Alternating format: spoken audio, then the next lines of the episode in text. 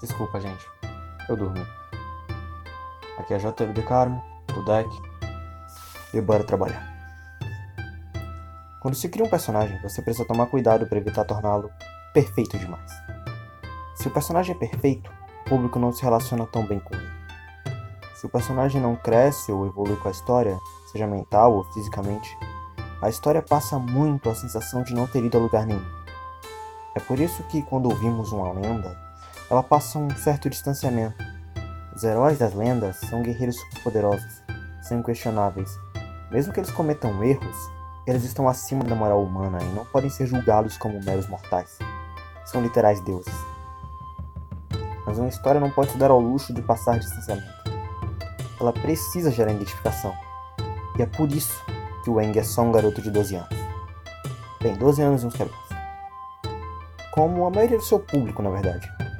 É por isso que ele não tem todos os elementos dominados, porque ele precisa aprender e esse aprendizado tem que estar estampado na tela. Ele precisa dominar os outros três elementos além do ar. É claro que existem outras coisas que o Eng vai aprender com a história, mas todas elas estão no subtexto. O caminho do Eng é claro. Ele precisa dominar água, terra e fogo, derrotar o Senhor do Fogo e parar o domínio da Nação do Fogo. Ele precisa restabelecer a paz. É simples. Com Korra, as coisas são um pouco diferentes. Eu não vou entrar no mérito dessa ser uma continuação necessária ou não, mas é óbvio que quando a história de Korra começa, a de Aang já acabou há muito tempo. Korra é totalmente diferente de Aang. Ela é mais velha, mais forte, mais completa. Ela já domina três elementos e é óbvio que não vai demorar para dominar o último. Mas se Korra é tão superior ao Aang, que problemas ela vai ter para o telespectador se espelhar nela? Como ela vai ser humanizada? O público de Korra é um pouco mais velho que o público de Aang a personagem também é mais velha, e fatalmente a história amadureceu. É um momento de ouro do roteiro quando o escritor bota na boca de um dos personagens. A guerra acabou, mas o mundo não está em paz. Crime organizado, conspirações, política, extremismo, problemas com os quais Zeng não tinha que lidar com tanta frequência, agora basicamente resumem a vida de Korra. E quanto ao aprendizado? Korra não é só mais velha, forte e completa que Aang. Ela é mais falha também. Cora se relaciona com pessoas e esses relacionamentos dão errado. Cora se aproxima e se decepciona. Cora falha, falha de novo e falha mais uma vez.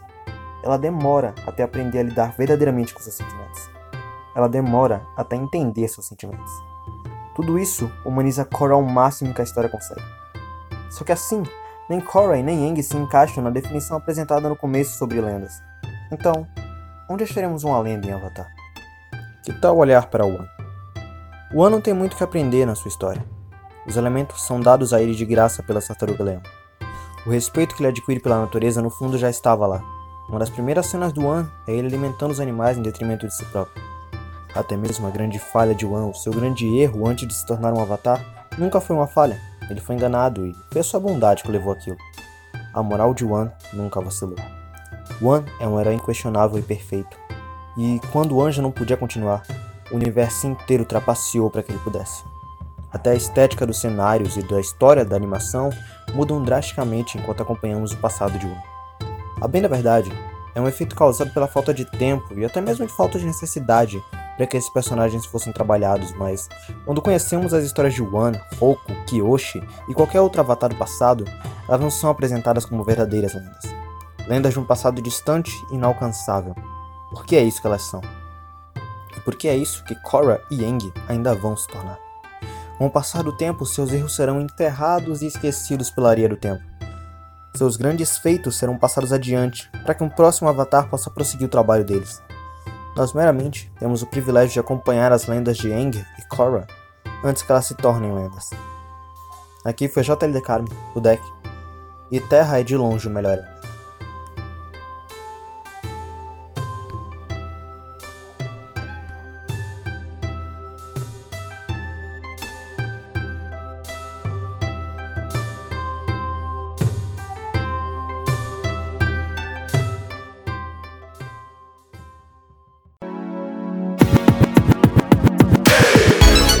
Passando aqui para dar um aviso rápido. Em primeiro lugar, muito obrigado pela sua atenção. De coração, a gente fica extremamente feliz quando você tira esse tempinho para ouvir a gente.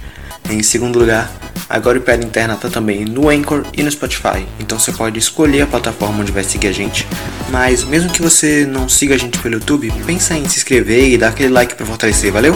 Até a próxima!